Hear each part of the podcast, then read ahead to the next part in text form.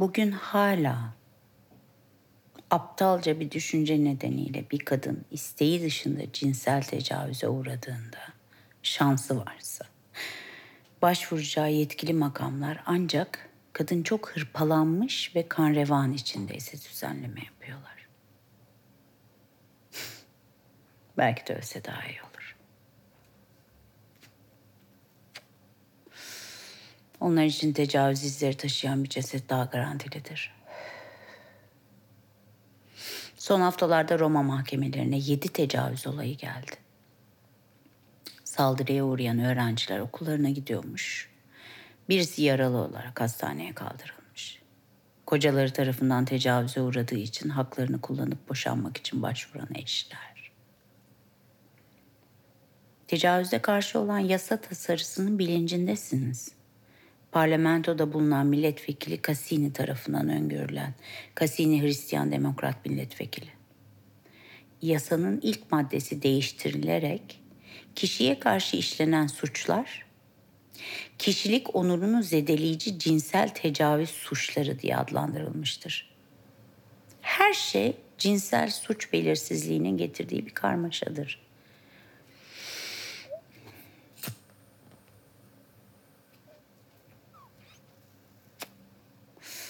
Ama daha iğrenç olan nedir biliyor musunuz?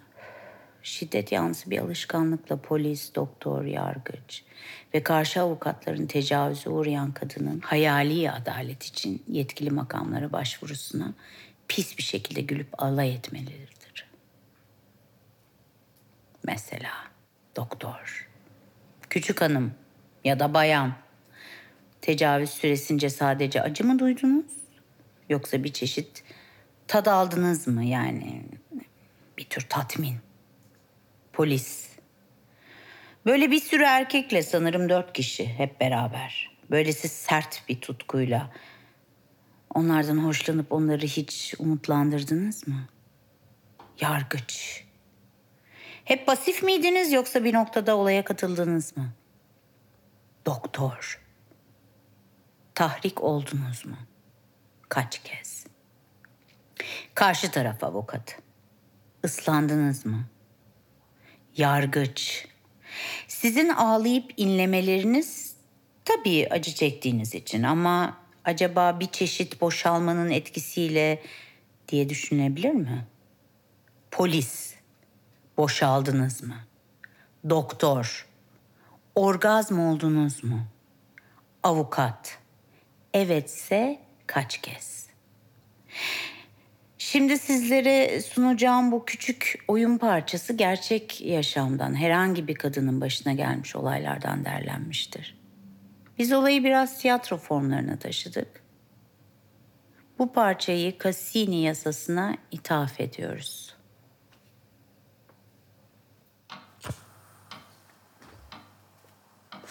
Radyo çalıyor ama onu biraz sonra duyuyorum ben. Biraz Sonra fark ediyorum birine şarkı söylediğini. Evet, radyo, hafif müzik. Aşk, tatlı aşk, yıldızlı gökyüzü. Bir diz, arkamda duran birisi bir ayağını sırtıma, diğerini yere dayamış duruyor sanki. Elleriyle benimkileri tutuyor sıkıca, büküyor onları. Özellikle sol elimi. Niye böyle yapıyor bilmiyorum. Solak mı diye düşünmeye başlıyorum. Olanlardan hiçbir şey anlamıyorum. Aklımı, sesimi, konuşma gücümü her şeyi yitirmek üzereymişim gibi böyle bir korkuya kapılıyorum. Her şeyi inanılmayacak kadar yavaş kavruyorum her şeyi ama. Kafam o kadar karışık ki. Bu kamyona nasıl bindim ben? Adamlar iteklerken birbiri ardınca kendim mi attım adımlarımı yoksa Beni onlar mı kaldırıp koydular içeri hiçbir şey, hiçbir şey bilmiyorum. Kaburgalarıma böyle gürültüyle vuran e, kalbim yüzünden düşünemiyorum böyle. Kafam korkunç vuruşlara ve sol elimin gitgide daha dayanılmaz hale gelen acısına takılı. Neden büküp duruyor bunu? Kıpırdamaya çalışmıyorum ki. Hani donmuş gibi kas katayım çünkü. Şimdi arkamdaki Dizini sırtıma bastırmayı bıraktı. Daha rahat yerleşti. Beni arkamdan bacaklarıyla sararak Oturuyor şimdi üstümde.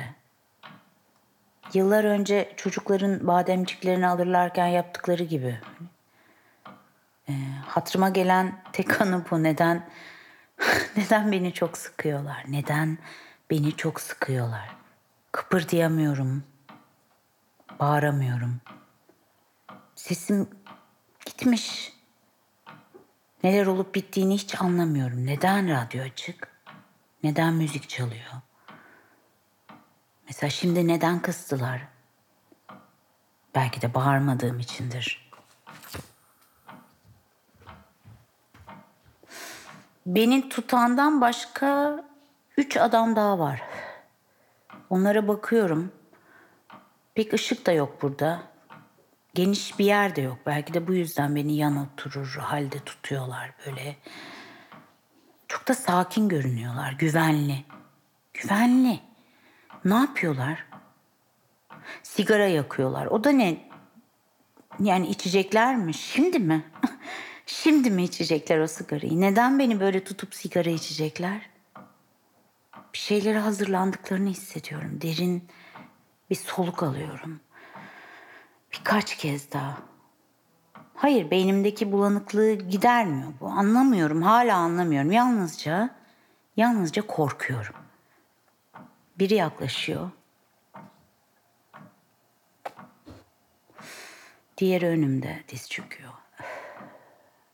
Üçüncüsü soluma, dördüncüsü sağıma oturuyor.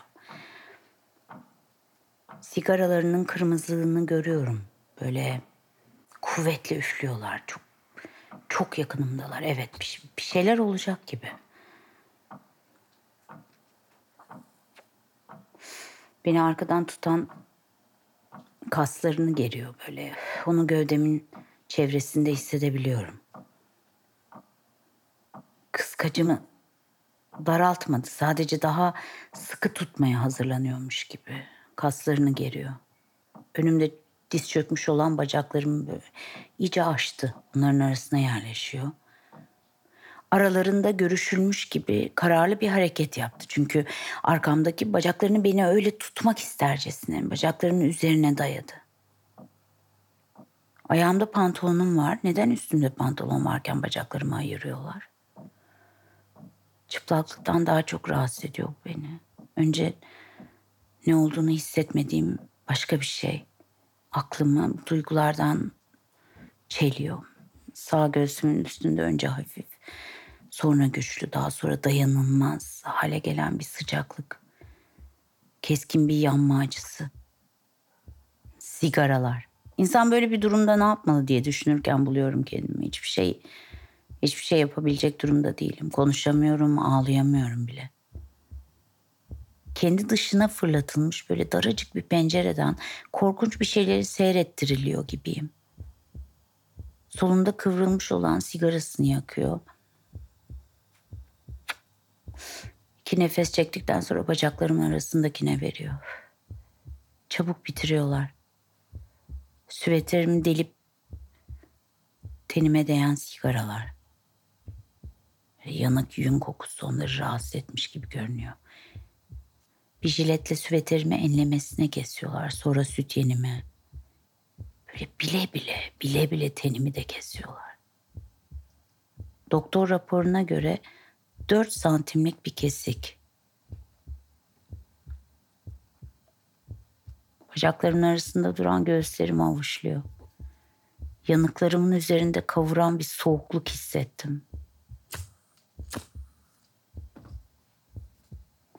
Beni arkadan tutan heyecanlanıyor. Bana sırtımdan sürtünmeye başladığını hissediyorum.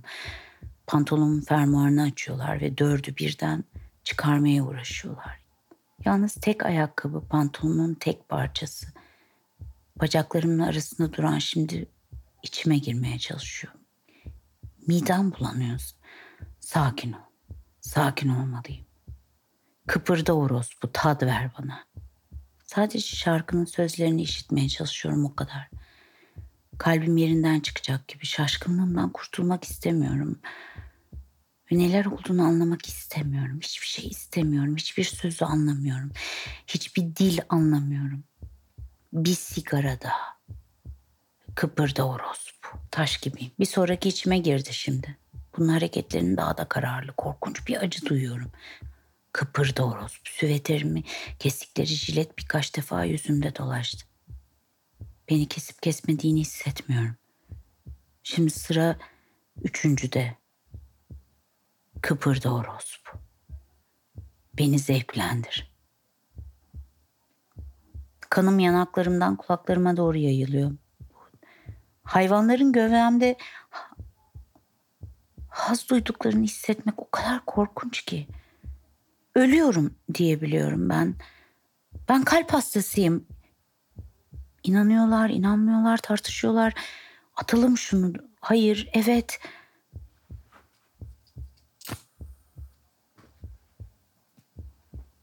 Biri suratına bir tokat yiyor. Enseme bir sigara bastırıyor. O kadar kuvvetli bastırıyorlar ki sönüyor sigara. Sanırım o zaman bayılıyorum ben. Beni hareket ettiriyorlar. Böyle arkamdaki sert hareketlerle giydiriyor beni. Utanmadan, utanmadan o arkamdaki giydiriyor beni. bana, bana gelince işe yaramaz bir haldeyim. Ve sonra soyunmayan tek adam yani pantolonunu açılmış olan beni düzmemiş olduğundan o kadar gergin ki, o kadar hoşnutsuz ve o kadar öfkeli ki böyle öfkeli bir çocuk gibi omurdanıyor.